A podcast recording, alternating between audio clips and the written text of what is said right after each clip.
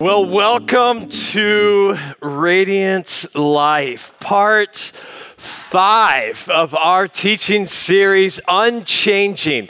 I am so glad that I am here with you all this weekend, but most importantly, I'm glad you made Radiant Life a part of your weekend. And those watching online, thanks for making room and making time this morning to jump online and engage us that way. I think today there's going to be some life changing truths if you're a follower of Jesus. This whole series, we've been exploring some unchanging truths because our world seems to be going in every direction. It seems like it's pulling us to the left, then it pulls us to the right. It pulls us into things that once were right are now deemed wrong, and what was once wrong are now deemed right. How do you and I stand in a culture that is constantly shifting on us?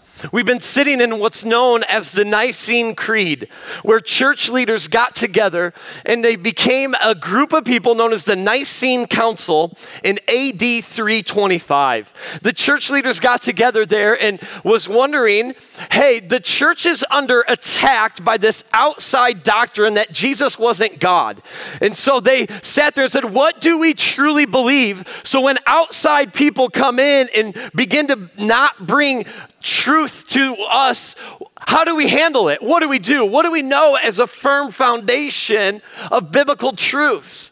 And so they took about 180,000 words of the Bible and got it down to the Cliff Notes version, about 271 words of the essentials of our faith. And that is where we are sitting in throughout this series.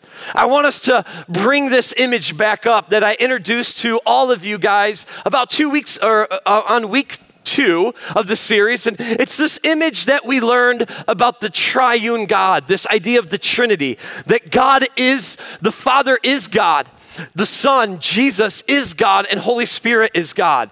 But the Father is not Jesus, the Father is not God, the Holy Spirit's not the Father, nor is He Jesus. Jesus is not the Spirit, and He's not the Father. I want us to have that lens as we jump in to this fifth part of what the Nicene Creed as we dive a little bit deeper into a very foundational pier of our faith. So have that image in your mind, and let's read the next section of our Nicene Creed as we are tearing it apart layer by layer. It reads this way We believe in the, can we say these two words together? The Holy Spirit, in the uncreated and the perfect, who spoke through the law, prophets, and gospels the law, the first five books of the Bible Genesis, Exodus, Leviticus, Numbers, Deuteronomy that's known as the law or the Pentateuch.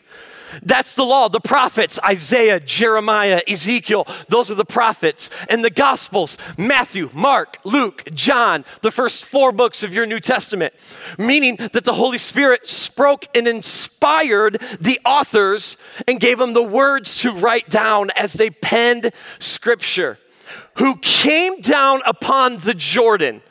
What does that mean? That's when Jesus was baptized in the Jordan River. It said the heavens parted and that the Holy Spirit, the Spirit of God, came down on a heaven like a dove on Jesus. Like a dove, not a dove, but like a dove upon the Jordan preach through the apostles the rest of your New Testament as they went out and spread the good news that the Holy Spirit had anointed them with power to preach the gospel message and lived, what's this one word? In the saints, you and I. Lived in the saints, that's you and I. Today is a foundational teaching on the Holy Spirit part of the Trinity. God is three in one.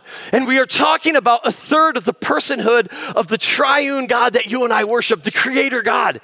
And I know immediately when you hear Holy Spirit, there are already camps in here. Some of you grew up in a more traditional church, a little more ritual, a little more rigorous, and you never spoke of the Holy Spirit. Maybe perhaps if you heard the Holy Spirit, you thought those are for the weirdos, right? There's that camp of people. On the other side, there's this camp that are sitting there going, About time, a spirit filled church. When are we getting the banners out and worshiping? Woohoo! Right?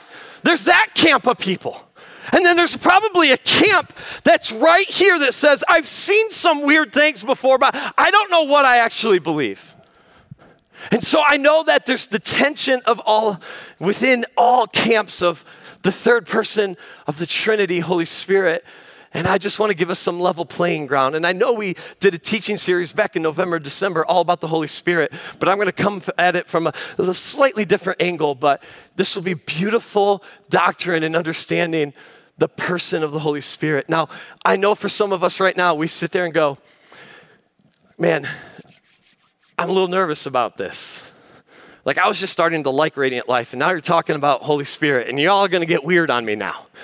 No, listen, Holy Spirit is not weird. There are people who are weird that talk about Holy Spirit, all right? hey, they're weird without Holy Spirit. They're just weird, right? And the problem is sometimes we just got uh, used to that and we equate it. You know, there's a study out right now that says one in three people are weird. So turn to your left and turn to your right. If they're not weird, guess who it is? It's you.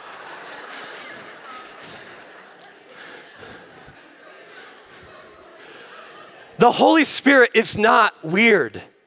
There's so much more for us if we understand who's been here and working here for the last 2,000 years. Listen, we know more about Jesus, who lived about 33 years on planet Earth than we do about Holy Spirit who's been here for 2,000 years. Think about that. That, whew, that just blo- that sits there and goes, wow, yep, there's a lot I got to get to know. Who's the one that's in you? Holy Spirit's in you. We ought to know the presence of God that's inside of us. It doesn't have to be weird. Come on. Now, here's our issue. You know what?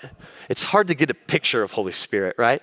Maybe for some of us, we've seen pictures of just uh, maybe some medieval icons or drawings of maybe what the Father, Heavenly Father, looks like. Maybe some images or icons of what Jesus may look like. But let's, let's put this to the test real quick. I want us all, and nothing's weird going to happen. I'm not going to do anything to you. Just uh, let's all close our eyes for a moment. If you will, let's, let's do this. Close our eyes and picture in your head God the Father. Get a picture. Okay, now open it. Did it maybe look something like this? Maybe? Maybe just, uh, you know, I was a kids pastor before I jumped into different uh, pastoral roles. And one of my favorite activities is I always had the kids draw a picture of what they thought God the Father looked like. This was it.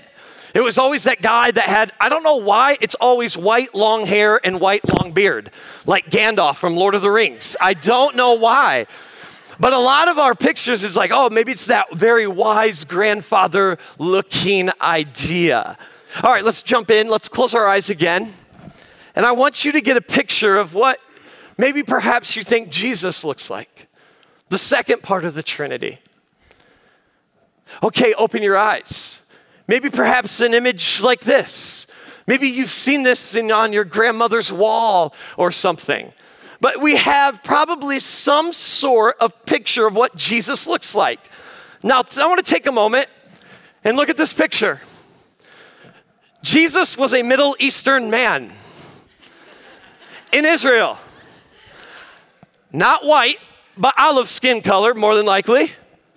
Not blue eyes, probably brown or hazel, something a little darker than what's in here. And I do know this my Jesus doesn't wear lipstick. He's powerful, man. He brings power and might. All right? we just have different images. A lot of our images that depict Jesus actually come from the medieval times, and a lot of icons that creeped into the churches. But we have it. Now, let's do one last one. Let's close our eyes one last time. Think of Holy Spirit. Okay, now open your eyes. Maybe you're like, Ryan, I, I didn't come up with anything. I think we have a hard time actually picturing who Holy Spirit is because Holy Spirit's described, like in Luke chapter 3, when Jesus got baptized, he's described as a dove. He fell from heaven, came down from heaven like a dove. And so, oftentimes, if you see any images of Holy Spirit, maybe there's a dove involved with it, but Holy Spirit's not a dove. It says he fell like a dove upon Jesus. In uh, John chapter 7, Jesus is talking and he's teaching in the temple. In John chapter 7, he says, Listen, the waters, living water will flood through you. He's talking about the Holy Spirit. So now we have an, an image of like a dove. He's falling like a dove, whatever that looks like. And, and, and you have this image of this, you know, he's water, he's living water rushing in us and through us and out of us. But also, that is, you're, you're told in the book of Acts when the Holy Spirit falls upon the, the 120 and they got baptized in the Spirit Spirit, which just means immersed in the Holy Spirit. They were filled. And what did, what did the Holy Spirit come? It was like a violent wind, right? Came into the room, and now there's little tongues of fire above people's heads. And so you get fire and wind, and you're like, I just don't know exactly what Holy Spirit looks like. And it's hard to put um, it's hard to actually imagine. And I think this is one of the reasons why we struggle with the third part of the Trinity. Because we may have an image for the Heavenly Father, we may have an image for God, but we're unsure about Holy Spirit. And so, what I want to do this morning is to have you sit back and lean in, but sit back, enjoy, but lean in um, to a life changing message, especially if you're a follower of Jesus this morning. We're going to have two different conversations, but the first is this we need to answer who is Holy Spirit? Who is Holy Spirit? Three quick things for you. Number one, he is a person. He's a what, friends? He's a he's a person. Holy Spirit is not a something, he is a someone. Holy Spirit is not an it, Holy Spirit is a person. He's not a mystical force like Star Wars, may the force be with you. No, Holy Spirit is a person. Every time in the New Testament, when he talks about Holy Spirit, it uses the personal pronoun for Holy Spirit. Here's an example. When Jesus is in the upper room having the Last Supper with his disciples, and he's kind of explaining to them, listen, I got to go away from you guys. Listen and lean in to the personal pronoun Jesus uses to explain Holy Spirit. He says this What's this one word right here? He. He, Holy Spirit, will glorify me. It does not say it will glorify me. Very personal. He, Holy Spirit, will glorify me. For, what's this one word again? He, Holy Spirit, will take what is mine and declare it to you. In other words, that Jesus says, I'm going to go away but listen, He, the Holy Spirit, will come to you and He's going to take everything I taught you and declare it to you, and He's going to be with you forever. This is so important for our theology. If, you, if you're a disciple follower of Jesus, please lean in in this moment. Please lean in. No, Holy Spirit is not an it, is not a force. He is a person. This is why it matters. If you don't see Holy Spirit as a person, you won't engage him personally. You'll leave him as that thing that just, I don't know what to do with that thing, that it, that whatever, that force. I don't know what to do with it, so I'm just gonna leave it there. Hopefully, it behaves itself, and I'll just worry about the Father and the Son, because I can at least relate to that. Oh, yet Holy Spirit is the most tangible, personal part of the Trinity, the one that is in you, working through you and we don't know him. Holy Spirit is a person. It's the second thing Holy Spirit is God. He's what, friends? He's God. Holy Spirit is not an afterthought of God. Just sit there and go, hey, you know what? Let's create this uh, this being here, this person, this, and we'll call it Holy Spirit and freak people out. No, he didn't think about that. The Holy Spirit says he was there from the beginning. From the beginning, do you know at creation, when God spoke things into existence, it said the Spirit was hovering over the waters. He's there from the beginning of creation. Holy Spirit is not lesser than or greater than. Holy Spirit is fully God. Go back to this picture. This is why this is so foundational to our faith is to understand that the Holy Spirit is God. He's not Jesus and he's not the Father, but Holy Spirit is fully God equal to the Father and the Son, not lesser, not greater. Equal to.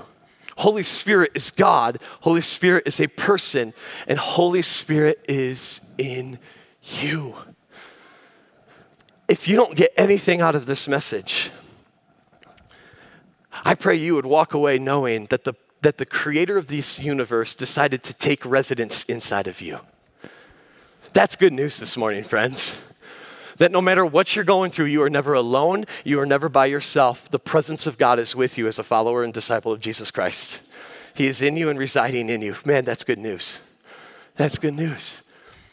At the moment of your salvation, when you fully surrender and trust into Jesus Christ and you go all in with Him, you are given the gift of the Holy Spirit. He is now, He has taken up residency within you. That's awesome, right? We ought to teach our kids you don't just have little Jesus in your heart, you got Holy Spirit. Come on. Like, that's awesome. It may take kids like, wait, what's Holy Spirit, right? Man, you got to. I'm gonna, I'm gonna shamelessly plug kids ministry.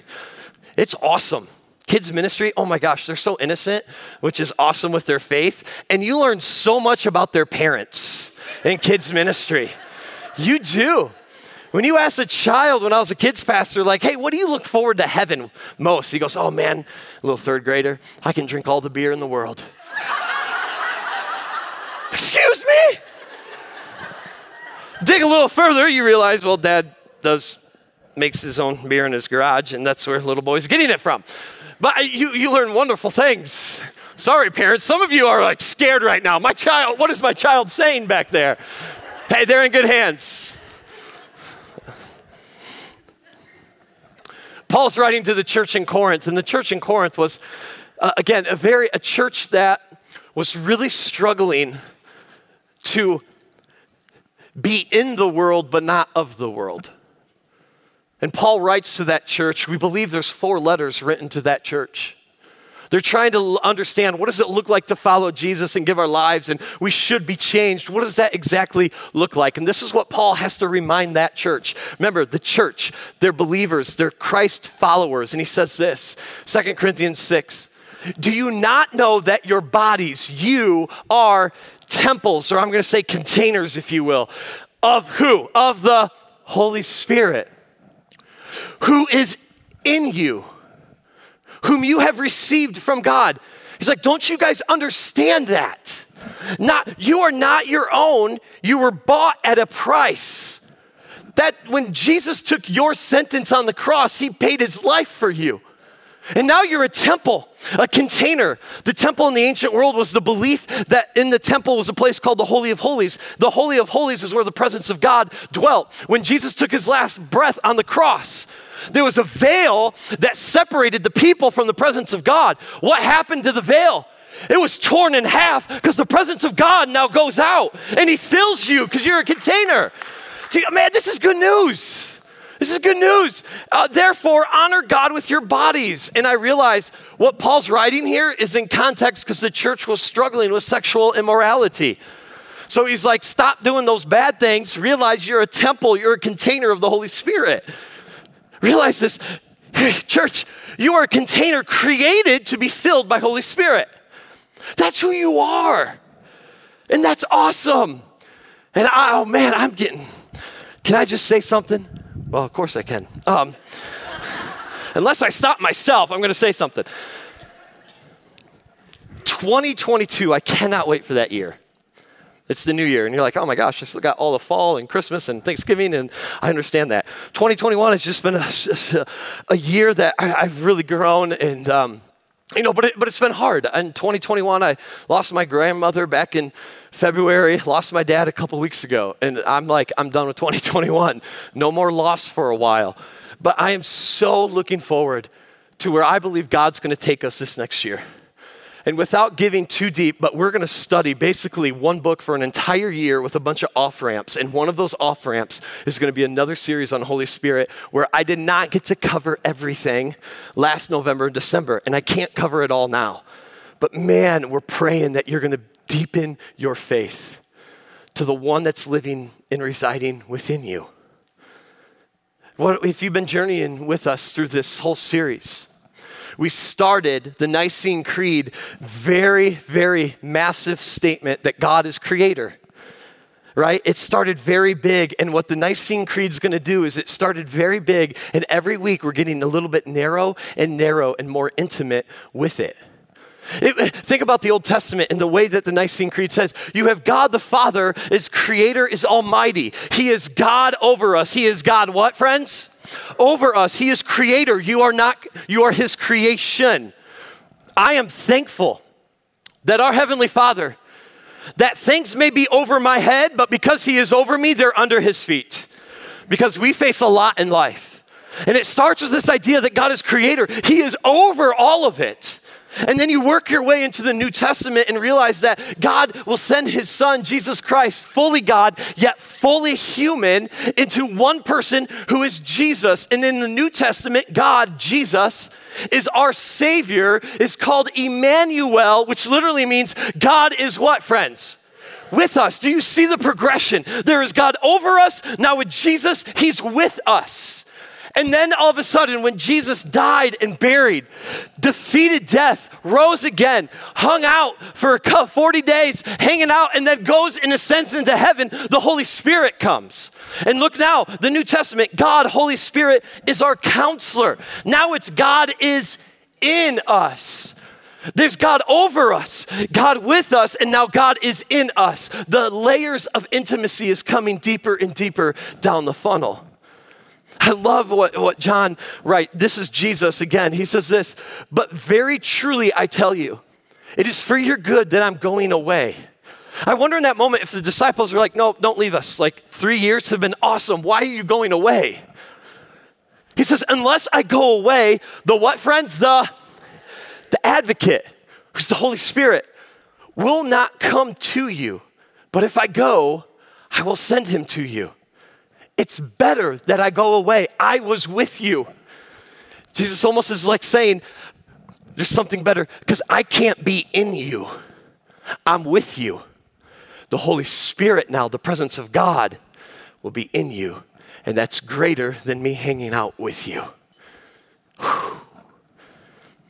Jesus continues in this story. If you love me, keep my commands, and I will ask the Father, and he will give you, there it is, another advocate. Some translations here have comforter, helper, friend, or counselor to help you and be with you forever, the Spirit of truth. This is good news this morning. You're never alone. The Spirit is with you. And then he says this, and then Jesus kind of takes it and he's, he's going to realize listen, but the world's going to stumble with Holy Spirit. He says, The world cannot accept him because it neither sees him nor knows him. And that word know is gnoskos, meaning an intimate relationship. And that's the problem with the world is the world they don't see him, they don't know him. There's no relationship with Holy Spirit. But here's the good news, friends. Jesus continues, but you know him.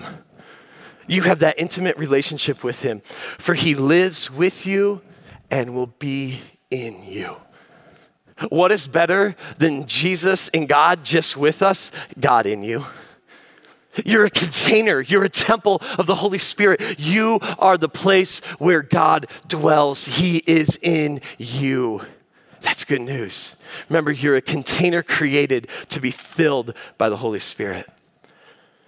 And if I'm honest, I think maybe for a lot of us, this is where we get tripped up because we got, we became a believer, we put our faith and trust in Jesus, but that's about where it ended. We just have never been filled.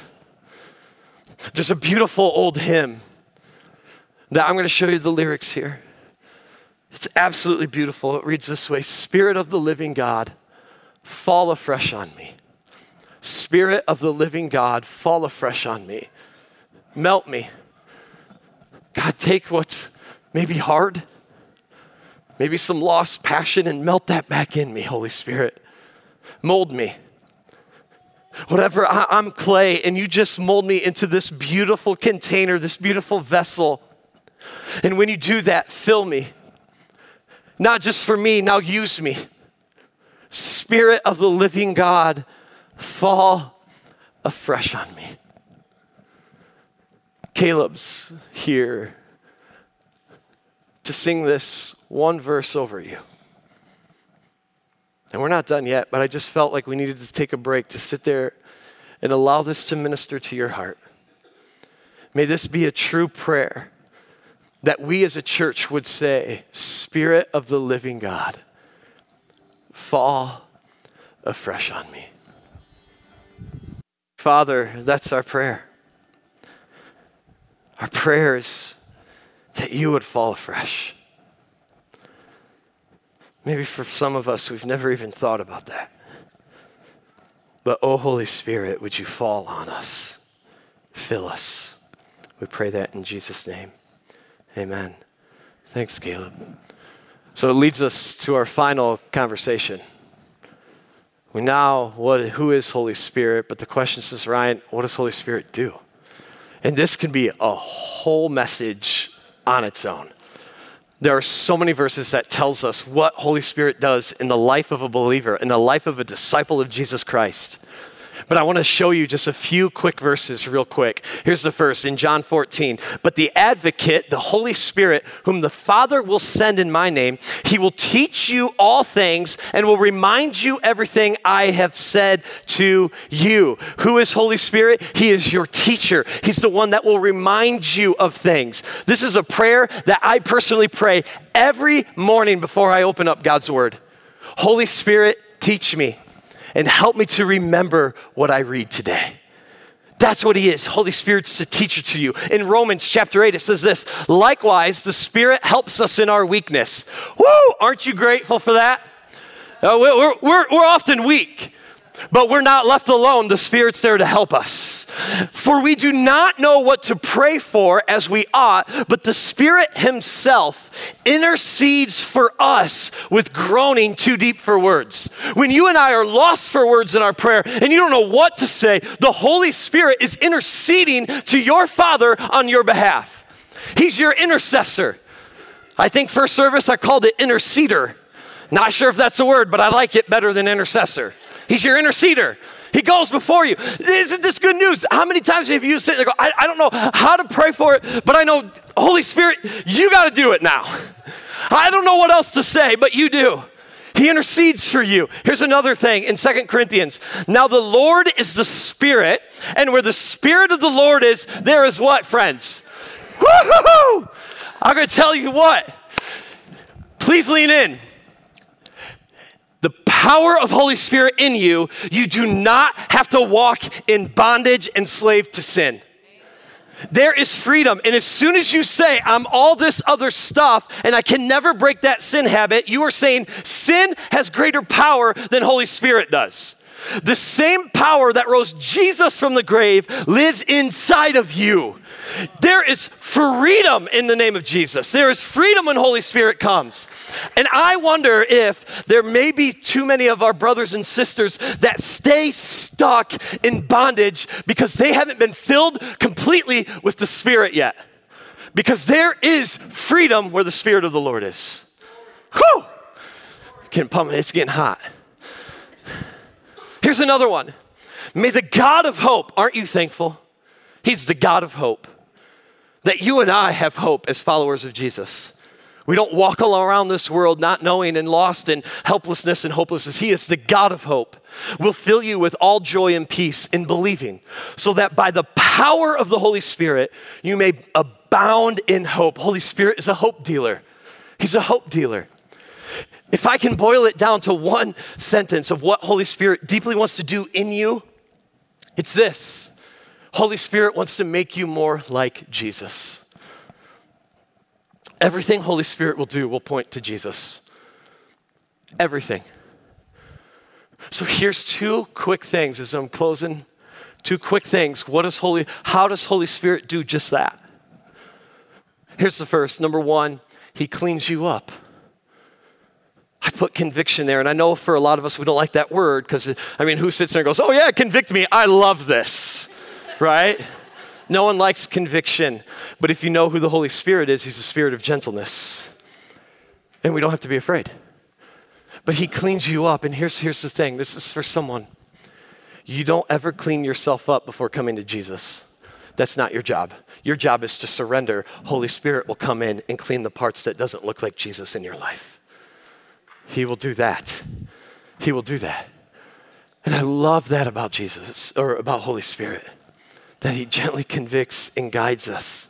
This is what John, uh, in John chapter 16, this is what Jesus said. And when he, Holy Spirit, again, personal pronoun, he, not it, comes, he will convict. He will what, friends? Oh, one more time, because you didn't, you didn't almost like not like saying that word, right? One more time. He will what? He will convict. It's just exposing. You know why he exposes? So you and I can go on the journey of sanctification. I am throwing theology words at you like crazy. Sanctification means the process of becoming made more like Jesus in holy living. Freedom. Convict the world about sin and righteousness, judgment. I don't know about you. Uh, is there anyone, raise your hand, do you have lane assist in your car? Is there anyone? A few. Has anyone ever been in a car with lane assists? All right, yeah, it can be annoying. I got into a car one time and I was asked to drive this vehicle. I was already tired. And so I, I, I didn't want to like say no to them. So I said, okay.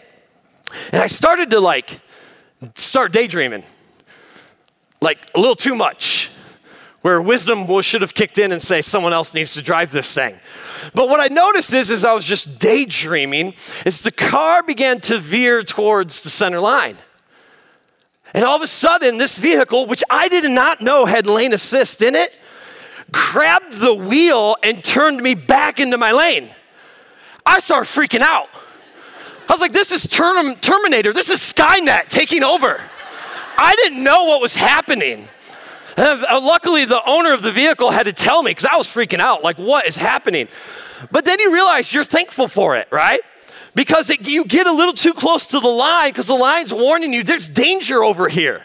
There's traffic coming the other way, and lane assist gets you too close and it grabs the wheel for you and puts you back on the lane.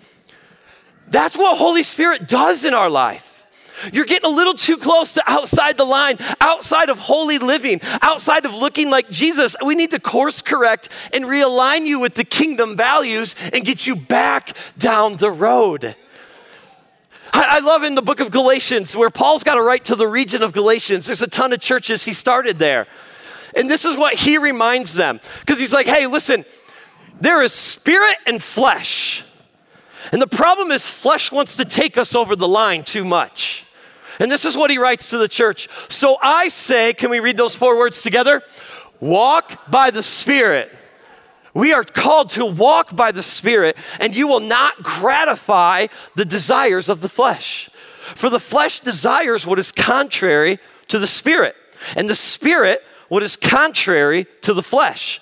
They are in, there's a raging war, they're in conflict with each other so that you are not to do whatever you want. You are spirit and flesh, and they are at war. But listen, when we are completely filled and are, we are walking by the Spirit, you and I don't have to gratify the desires of the world, where the things of the world that once took us down, that once looked appealing, no longer look appealing to us. Because we're being filled with the Spirit instead of being filled with the things of the world. We don't need that anymore. So, one of the things to help you look more like Jesus, He cleans you up. Gentle conviction, He takes you as a cup, as a container, says, Hey, there's that little smudge of sin in your life right there. Let me, let's get it out because it, it doesn't look like Jesus. Hey, you've been carrying a lot of that shame and regret that Jesus paid a high price for. You don't, it's not yours to carry. Let's get in there and let's, let's get that out. Let's clean it up. Yeah, there's maybe perhaps your, your faithfulness to your spouse isn't what it should be right now. Maybe your gossip's a little too much, and he's like, no, no, no, let's clean that out because it doesn't look like my son. Jesus, we gotta, we gotta get that out of you.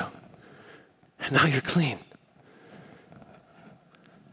That's the role of the Holy Spirit. You can't clean up yourself. Only a holy God can clean you up.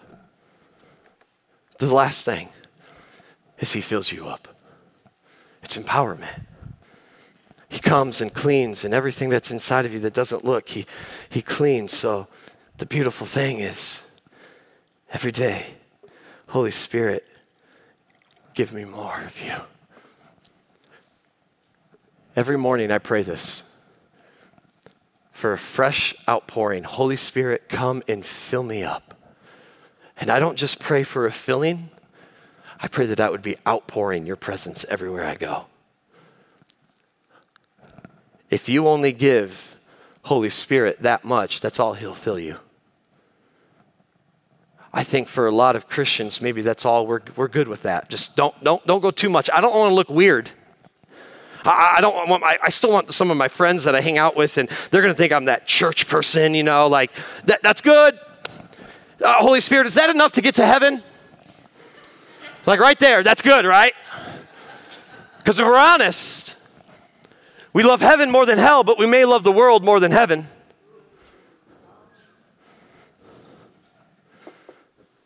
And if that's all we give Holy Spirit, He's a gentleman, that's all He'll do. This isn't for the teaching now, but there are things that we put over in our lives when Holy Spirit's trying to pour out that we can't receive. We'll talk about that in 2022. A little teaser for several months away. Every morning, Holy Spirit, give me more, give me more. And the more we offer ourselves and surrender to Holy Spirit, the more He just pours in and He will fill you up. That is your empowerment. You were a container created to be filled by Holy Spirit. Acts chapter 1, verse 8 says, But you will receive what, friends? Oh, one more time. I want, I want you to say it with power. This is where we get the word dynamite. All right? Ready? You will receive. Yes, when the Holy Spirit comes on you. I don't know why I said it, Holy Spirit, but uh, you guys got me. All right? You will receive power. We, we talked about this a few months ago. That power is purpose. The power had to come so now we can go out and spread the gospel of Jesus Christ to all the nations, baptizing them in the name of the Father, Son, and Holy Spirit. You receive power when the Holy Spirit comes on you, but you will get it when He comes on you, when He fills you up. You can't get it on your own. Not only that, watch this. I love Galatians. Again, writing to the region of Galatia. But the fruit of the Spirit, this is another filling that comes from His filling. You have fruit. It's love, joy, peace, patience, kindness, goodness, faithfulness, gentleness, and self control. And if I'm really honest with you, I always used to look at those and say, those aren't manly enough for me. Like, I want endurance. I want power to be there, right? And in the last 16 to 18 months, I really, really have appreciated the fruits of the Spirit. And I know that's what you need. My father passed away about a week and a half ago. And I have a peace that surpasses all understanding that scripture tells. I'm living into that. But I truly believe it's because every morning I ask, Holy Spirit, fill me. Fill me. So I can bear that fruit right now. How many of you know the way you talk to your spouse, those that you're in relationship with, maybe even your kids, that maybe perhaps you need a fruit in your life and you need gentleness because the way you have spoken is not gentle at all. And maybe in the midst of parenting, you need a little bit of self control. Amen, parents? Just, hmm. But it'll come from his filling. You look at these love, joy, peace, patience, kindness, goodness, faithfulness, gentleness, and self control. And I'm thankful for those fruits. But it comes from his filling. My prayer for you is that you guys would look like a very juicy orange tree. Because my morning, my prayer time during when we were in, remember so long ago when we were in quarantine forever? Sorry to bring us there again. but about a year and a half ago, I just started praying, Lord, I started praying the fruits of the Spirit over my family and over myself. I kept saying, Lord, I don't want raisins. I want the juiciest fruit of love, bearing from my tree and the trees of my wife and the tree of my kid. I want the big, juiciest fruit as you fill us with your spirit of joy in a world right now that needs a lot of joy. We have it. Because true joy is not based on circumstances, true joy is based on being in the presence of God and knowing who He is. May you bear the fruits because I do know this as we close the best version of you is the one that's filled with the Holy Spirit. And you need it, And your family needs to see it in you. Your work needs it. Your school needs you to be filled. You may be saying, Ryan, well, how do we do that? How, how do we go about that? Well, the same crowd in the book of Acts when Peter started talking and preaching is he, he's just preaching and preaching. In Acts chapter 2, he says this to the crowd as they were wondering. Peter replied, Repent and be baptized. Can we say these two again? Repent and be baptized. Every one of you in the name of Jesus Christ for the forgiveness of your sins What's that word repent? I was walking this lifestyle in sin and I'm turning away from that and I'm walking the path of God now. It's a complete 180 in your life. Once you do that, Peter says, be baptized. Please hear me. I believe your baptism should be on the right side of salvation. It's believer's baptism. Every time you look in scripture, people came to faith salvation, then we're baptized. I'm not negating infant baptism here. Please hear me. But please hear me as well. That was never your choice, it was your parents' choice or your grandparents' choice. That wasn't yours. And you read all throughout Scripture that when people came to faith, they got baptized. It was their choice now. That's why I'm a firm believer. Get it on the right side of salvation. It's your choice. We don't negate what mom and dad or grandparents, they had right intentions. I'm not saying that. Don't go home and call your mom and saying, Why did you get me baptized as an infant? I'm not saying that. I'm just saying now you know. Do you know why they even started infant baptism? Because the plague was ravishing Europe and the babies were dying. And the church says, What do we do with all these babies dying? And they're like, Well, let's get them baptized. Maybe that will do something. That's where it literally had the genesis of infant baptism. But watch this you repent and be baptized, and watch this, watch this. You will receive the gift of the Holy Spirit. He's a gift in you. So if you bow your heads, and I'm going to say a prayer for you. God, we first and foremost thank you for never leaving us, that we have your presence in us. Thank you for the power that you bring us. Thank you for the conviction, things in our lives that truly don't look like you. You are there with gentleness to cleanse us, to sanct- help us to walk the, the journey of sanctification, looking more like Jesus. Thank you so much. God, I know I could probably say this for everyone in this room. We need more of you. We need more of you. So, with all heads bowed and eyes closed still, I'm going to ask you to do something maybe bold. We just got done talking about Holy Spirit. Maybe for some of you, you're like, I need more. I know I need more. I know there's sin in my life that I, I, I need out. I know there is more to this faith. I'm going to ask you on the count of three. Actually, I'm not even going to count. I just want you to raise your hand where you're seated if you want more. Because I think when God sees an outward expression like that, I want to pray over you. Yes, is there anyone else here? I, I'm going to tell you, church, my hand's up. I need more of Him. I need more of Him. Yes, thank you. Hands all over. Father, you see the hands. So we pray, pour your spirit out.